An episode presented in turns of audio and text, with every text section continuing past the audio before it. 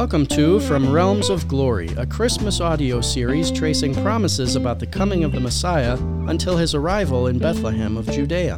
I'm Dr. J.J. Routley, Professor of Bible and Theology at Emmaus Bible College in Dubuque, Iowa.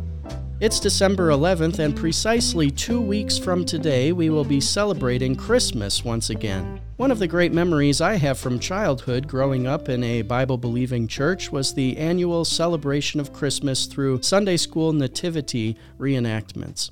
From a very early age, I enjoyed singing familiar Christmas hymns and reciting lines from Matthew or Luke's gospel accounts of the situations and circumstances surrounding the birth of Jesus in Bethlehem.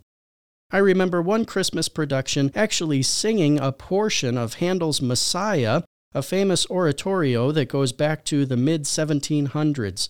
The portion that our age group committed to memory was taken directly from the words of the prophet in Isaiah 9, verse 6. And Handel took his text from the King James Version, so that's what we'll use as I read it today. For unto us a child is born Unto us a son is given, and the government shall be upon his shoulder, and his name shall be called Wonderful, Counselor, the Mighty God, the Everlasting Father, the Prince of Peace. I'm so grateful for a godly Christian heritage and upbringing in the church. The words of this Christmas song and many other wonderful hymns have stuck with me throughout the years, but today we want to turn our attention to the words of Isaiah in this glorious prediction of the kingdom of the Messiah, the Christ, the King of Israel, Jesus of Nazareth. Listen as I read Isaiah chapter 9, verses 6 and 7 in the ESV. For to us a child is born, to us a son is given, and the government shall be upon his shoulder and his name shall be called Wonderful Counselor, Mighty God, Everlasting Father, Prince of Peace.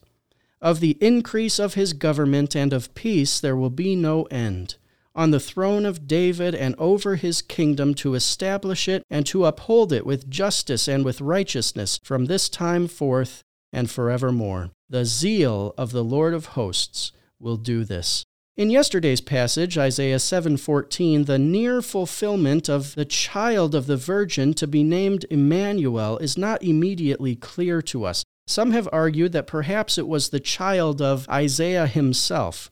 Others have suggested that maybe it was the child of King Ahaz, the future king to be, Hezekiah. Two chapters later, it seems clear that these prophecies, while they may have had a partial fulfillment intended in the 8th century BC, ultimately looked forward to a future day when the seed of David would bring the promises of God to their completion. These verses in Isaiah 9, therefore, look beyond the time of the prophet Isaiah to the coming of the Son of God into the world at the outset of the New Testament. For unto us a child is born, unto us a son is given. The people of Israel would receive their Savior in the form of a human child who would grow into a mighty deliverer of his people. Children had relatively no status in the ancient world. For God to declare that he would raise up a child to serve as his vessel of deliverance demonstrates the truth of 1 Corinthians chapter 1 verses 27 through 29. But God chose what is foolish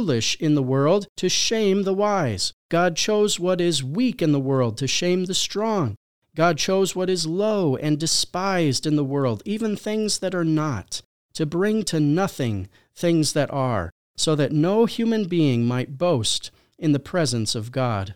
And the government shall be upon his shoulders. This child would be a political Israelite ruler with a literal, physical kingdom. We've seen this before in the promises God made to both Abraham and David. In this child, all the nations of the earth would ultimately be blessed. The Messiah would bear the government, the kingdom of Israel, on his broad shoulders. Next, we read, And his name shall be called Wonderful Counselor, Mighty God, Everlasting Father, Prince of Peace. Entire sermons, even sermon series, have been preached on each of these glorious names. The Messiah would first be a wonder of a counselor.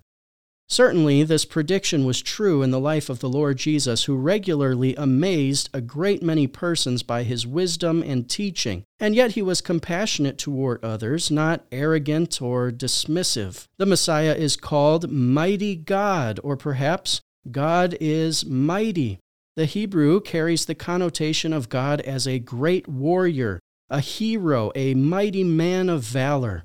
Jesus would both demonstrate the greatness of his Father as the mighty God, but also his own might as God himself. In the human person of Jesus, the mighty God is perfectly manifested. Third, Messiah is called Everlasting Father, or perhaps translated, My Father is Eternal.